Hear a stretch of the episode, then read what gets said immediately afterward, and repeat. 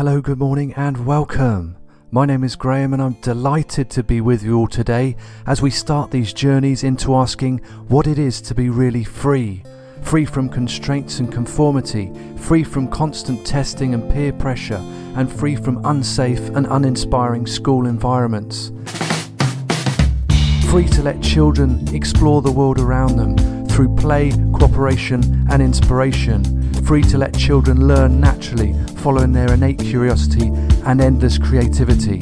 We come to see that learning isn't about doing well at school, it's about engaging with life. I'll be here for you, and I will serve you, and I will carry your message around.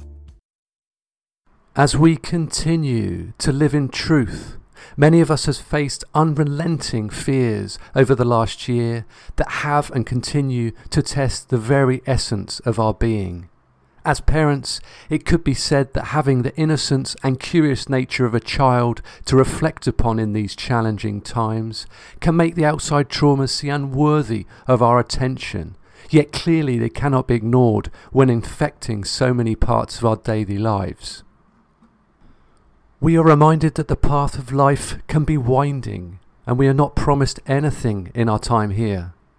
As listeners to the show, us parents awake to the ideas of freedom and setting a life course for our children to live in creativity and joy. We can seem at odds against all the unrelenting fear and control seen in so many families today. That is why it is fitting and a pleasure to have our guest today shine light on the very fundamental ingredients needed when pursuing a life of truth, harmony, and liberty. That is the value found in voluntary, non coercive ways of living. Today we welcome Skyler Collins, the man behind the website Everything Voluntary, which expands all ideas of constructing a voluntary society that will ultimately lead to a peaceful and prosperous world we are also longing for. Skyler takes us through his journey of realization, of changing his parenting style of punishments and rewards, to building family relationships of peaceful, respectful, voluntary interactions. We see how children's automatic response is becoming autonomous, critical thinking individuals with a sense of self direction and self reliance, so much needed in today's world. This is our time to change course of the overreaching and never ending control systems offered today, with threats of violence if we dare to ask questions and make decisions for ourselves based on personal responsibility and local community outlooks. So please stay strong and stand sure, and if you can, share these philosophies with anyone questioning how society has become this maze of fear and distrust, and what we can do to raise the next generation of self governing, thoughtful, and free human beings. Thank you for listening. So, welcome to the show, Skyler. How are you doing today? I'm doing very well. Thank you so much for inviting me on. We'd just like to start off by asking our guests here, aiming at parents looking for alternatives to uh, the current school system they might be in, not completely happy with that. Just looking back on your own experience, how do you look back at that? Was it a mixture of positives and negatives? And uh, what's the most useful things you find you use today? Well, probably you know the the skills I learned early on, you know, reading, writing, arithmetic. Uh, probably, I mean, the the skills that I use today, you know, especially in the you know, as far as my job is concerned, or skills that I taught myself um, really outside of school, and a, a, lot of that has to do with computers. And you know, computers were not really a part of my schooling uh, back, you know, late late '80s through the '90s. I mean, once in a while we we got away from the classroom and got to go into the computer lab and play uh, games like Oregon Trail, you know. But that was that was a very minimal thing. And so when we got our first computer, I was about I think I was about maybe 11, 12 years old.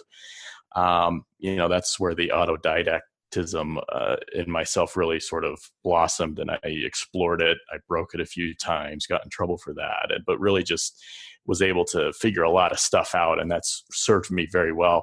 As far as my schooling experience, um, uh, you know the the best years were probably the earliest years um, i think you know preschool uh, kindergarten first grade second grade and then at some point you know it, it became less of a place I cared to be, um, particularly through middle school and high school, uh, were not very good years for me. I mean, it, it became a chore. It became, you know, me having to go and do things I had no interest in and having to, you know, take up a lot of my time with homework, you know, testing, turning things in, you know, your standards, you know, what, what school expects of you. And it really, uh, it, it, just was was something I looked less and less forward to every day and every year. Um, and my focus, my interests were definitely outside of school with with other things going on. I mean, especially as I learned to drive, I became interested in cars and kind of you know explored that sort of thing. And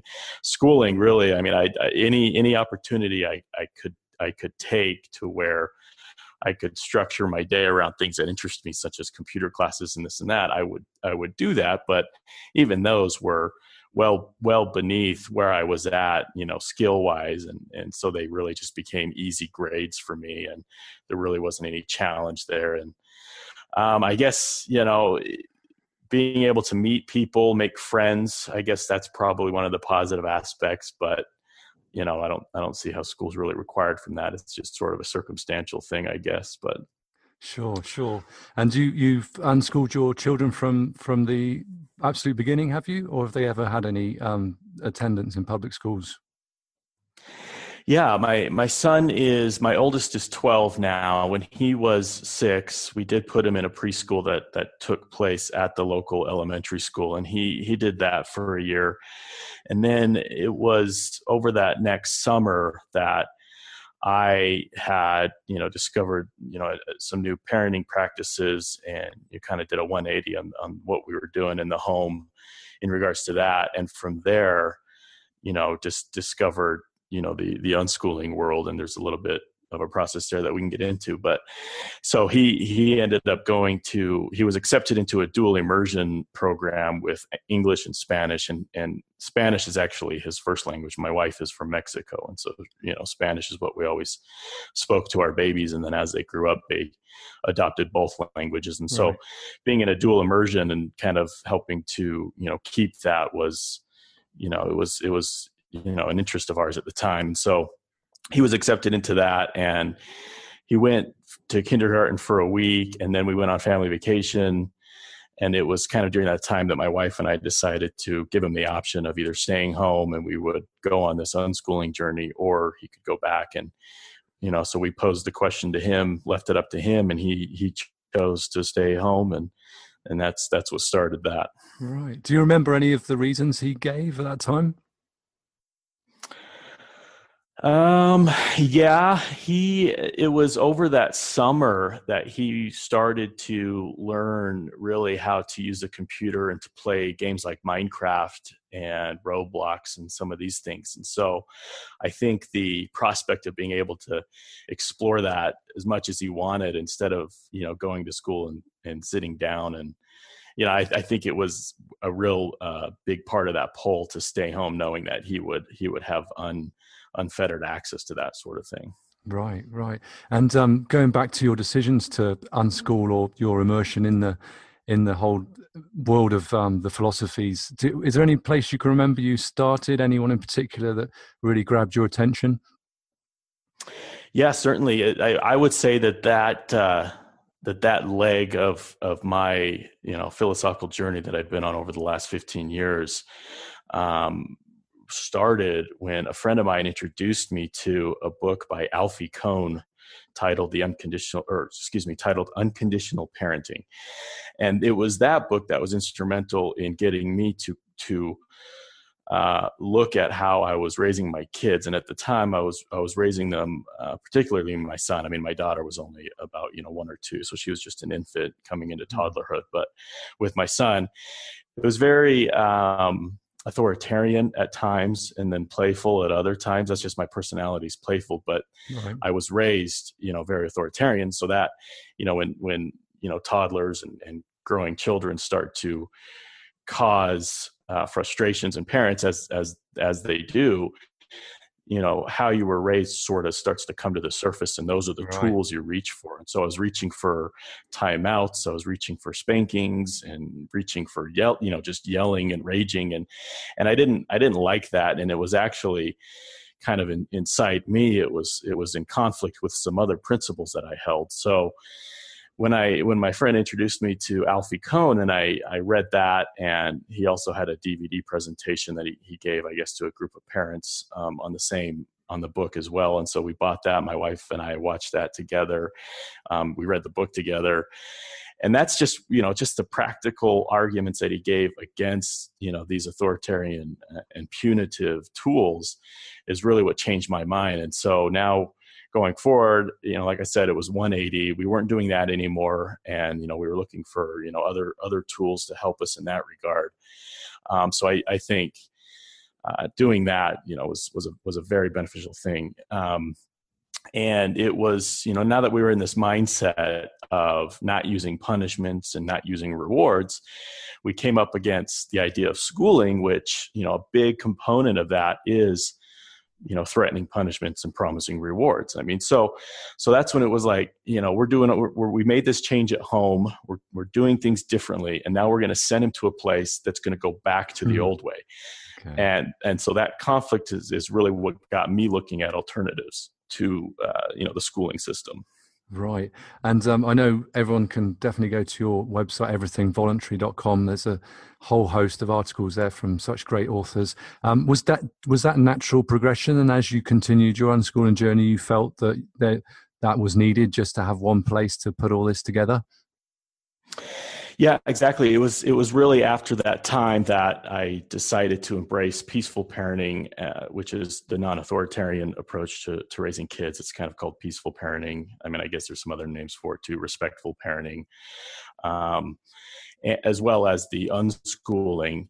That I decided that you know that together with my political and economic views, really you know kind of makes it all all into one complete picture um, centered around this idea of what's called the voluntary principles. So I, that's when I decided, you know, I want to make a website. I want to have resources for all these things, from the the parenting and the unschooling to to the economics and the politics, uh, the philosophy side, and just have sort of a, a central location where people can be introduced to this. And if there's somebody coming from the philosophical political side, then they'll be introduced to the parenting and the unschooling, and vice versa. If somebody's coming from the parenting unschooling, you know, maybe they'll get a, a little bit of uh, the philosophy and the politics.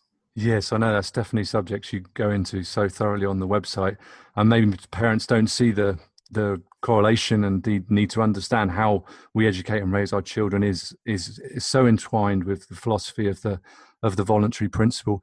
If um if no one's ever heard of this or they're not too familiar with the term, could you just go in, into a bit more detail for us? Yeah, absolutely. The voluntary principle is very simple. It's it's the idea that all human relations should happen voluntarily, and by voluntarily, that means by mutual consent. Now, the voluntary principle has applications in all sorts of different things. Like I said, it has applications in the political realm and how we organize society.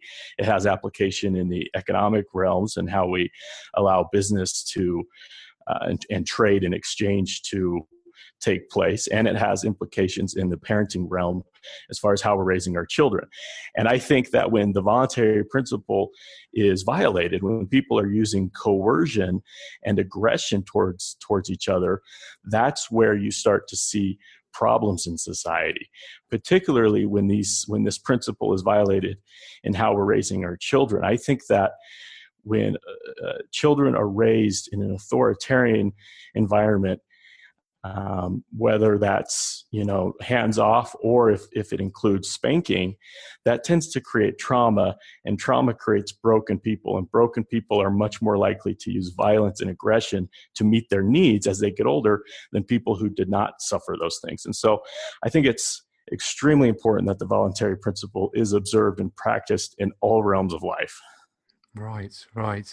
Yeah, so so true. Rings so true. I just wonder when um, you made that change with your your son's um, upbringing. Was there any um, change in him? Was there any rebellion when he suddenly could have all this freedom that he perhaps didn't have before?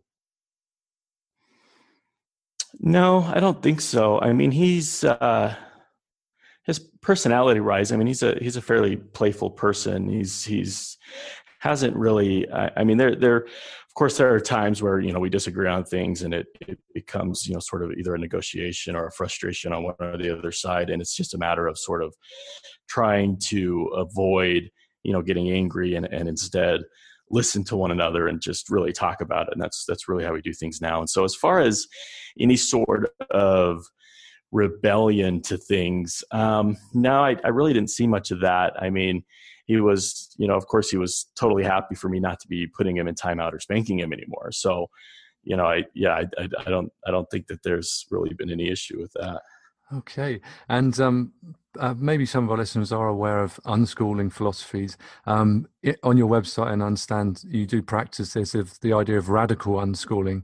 So I just wonder if you could give us more of an idea of how that looks in day to day life. Do you do you have any curriculums you follow, or are there any kind of objective set, or how, how do you sort of see your day to day life? Sure. Yeah. It, so when it really the difference between um, homeschooling and unschooling is is a matter of you know uh, I guess you could say parent uh, created structure in in the you know what activities their kids are doing um, and whatnot. Uh, unschooling really kind of frees that up, and you know if a child you know really wants structure and wants the parent to to to create structure, then that's fine. It's not it's not against the rules, so to speak. Um, and and there are children I, I, know people that are that way and they really thrive in, in structure versus you know not not having such a clear direction in, in things that they want to do um, radical unschooling really takes the principles of unschooling um, to a, a, a, different level and that level being other things that go on in the child's life, such as bedtimes, you know, what food he eats, you know, other areas where he has um, the ability to make a choice over what he does or what happens to him. So it's not just concerned with the academics, so to speak. It's really just everything that they do, applying the principles of unschooling, which are interest based, um, letting the child lead, um, helping them understand um, you know what the consequences of are of whatever choice they do happen to make but still allowing them with with with you being there to shield them to some extent to the bad consequences. Um, and uh, you know letting them make those choices and learn from that um, you know really allow them to do that not just with academics like i said but with you know all areas of their life is kind of what i would say radical unschooling is um, you know compared to just unschooling where maybe the parent still does exercise some some control or some some authority over you know bedtimes meal times what they eat when they eat it how much they eat you know that sort of thing. Right and that's something that all your children have, have fallen into naturally. They've never um, I, mean, I think a lot of parents listening might think, well, if you don't have guidelines of what your kids eat, they're going to have a terrible diet. But we we had Dr. Riki on the on the show, and he he explains he does exactly that to his his daughters who have a a more balanced diet than he does. So is, is that something you see with your children as well?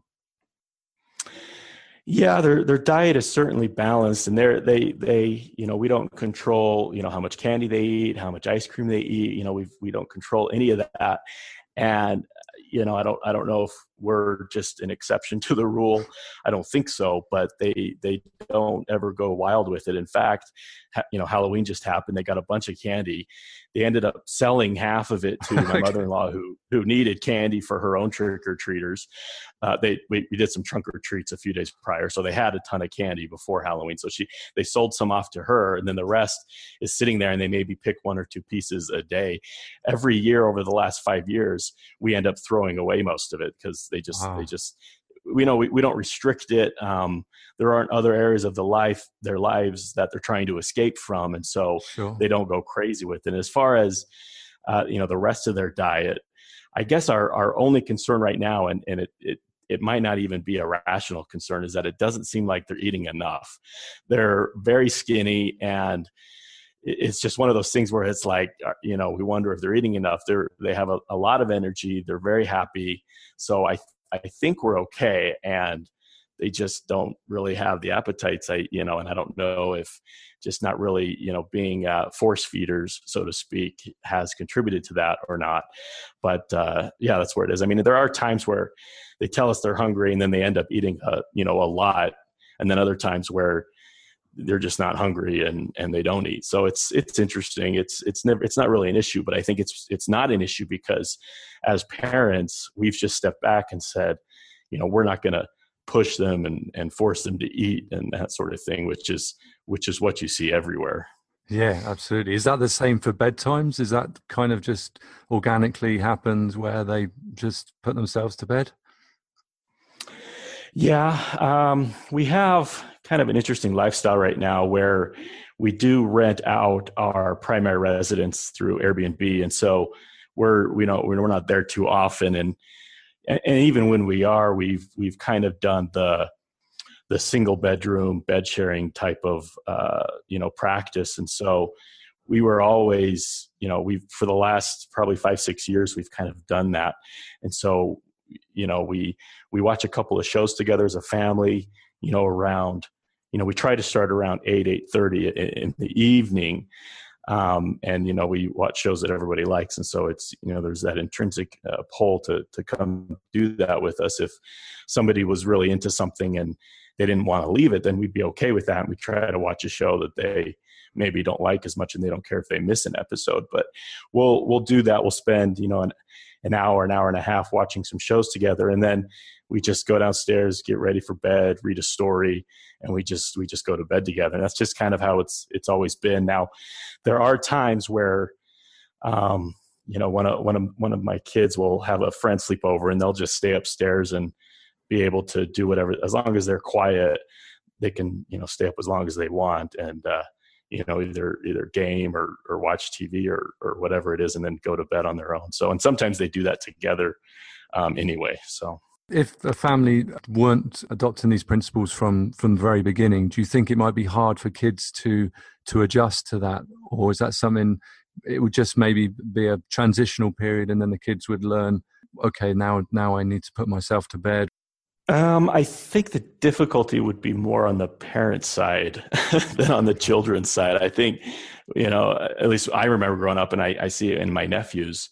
You know, whenever you know the parent comes comes saying, you know, it's bedtime, you need to put that stuff away and, and get ready for bed, the kids always, you know, kind of, you know, opposed to that. They're they're let down in some way because either they're involved with something or they just mm-hmm. they're just not feeling tired and they don't want to do it. But since they have to get up so early for school, they have to do it. So, you know, I think I think that the children would be would be fine. I don't think it would be difficult for them to to not be forced to go to bed early. The parents, um, you know, may may have more of the challenge as far as um, you know when when they do need things quiet. How can we negotiate with our kids and help them understand that?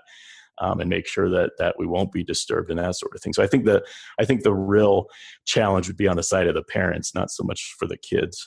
Yeah, yeah, that makes sense actually. Well, that's great. Um, I was wondering just to, to to end, if you've got any advice for parents that might be looking for alternatives, and they might have started this journey.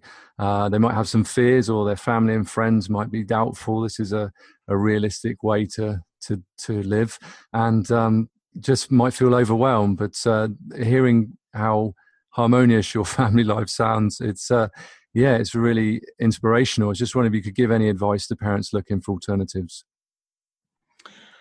Well, I would say um, you've got to do two things, um, and it doesn't. I don't, I don't know. Maybe for some people the order makes a difference, but for me it was, you know, I I I came to an understanding of the principles first, and then I sought um, the experience in in terms of meeting other unschoolers and meeting families, meeting kids, meeting adults who were raised this way, and sort of you know getting comfortable about the idea um, or you could flip that around and just go out there, find groups in your area, you know, go to the go to the meetups, talk to the parents, see the kids, talk to the kids. Um, you know, there's there's plenty of ways to to find unschooling unschoolers who are either in the thick of it or were raised this way, and really, you know, kind of get their experience from them and just really um, understand it from that personal level um, and then and then maybe after that you read some stuff and then, you know there's any number of things that I could recommend in that regard. Yeah, that would be great if you could just give us a, a couple of recommendations. Yeah, absolutely. Um, on the parenting front, I highly recommend um, Unconditional Parenting by Alfie Kohn. Um, that's that's kind of a, a foundational level um, introduction to you know not using punishments or rewards to manipulate and control your children. From there, I would spring into a book called Parent Effectiveness Training by Thomas Gordon. That's more of the how to implement peaceful parenting principles and you know what you do. Once you get rid of the old tools you're looking for new tools. That's the book i recommend for that. So that's those are the two parenting um, resources i recommend. That's great. And obviously your website everyone can go there and your podcast. Can you just um, give them your contact details?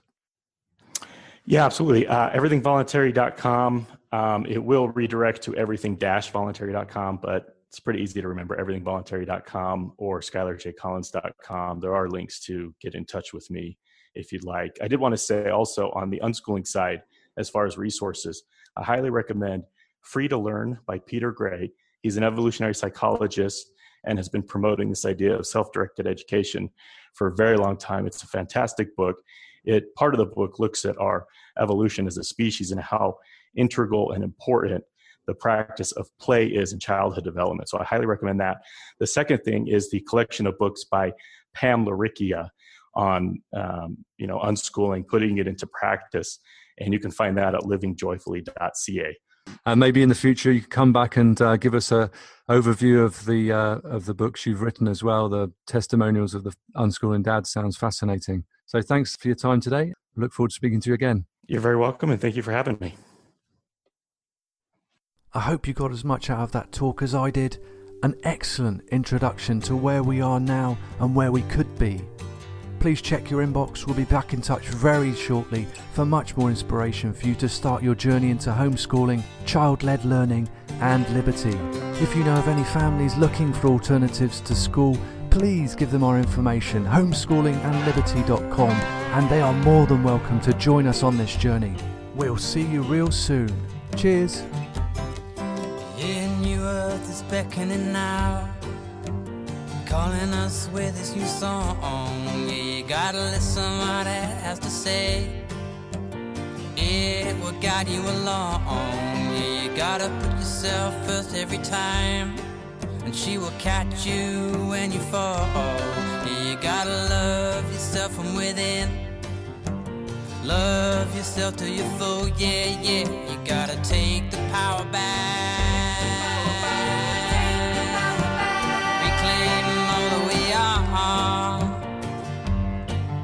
Ask yourself this question What is so amazing and wonderful at government run schools that you would send your children there to be taught by essentially strangers a curriculum over which you have no authority or control?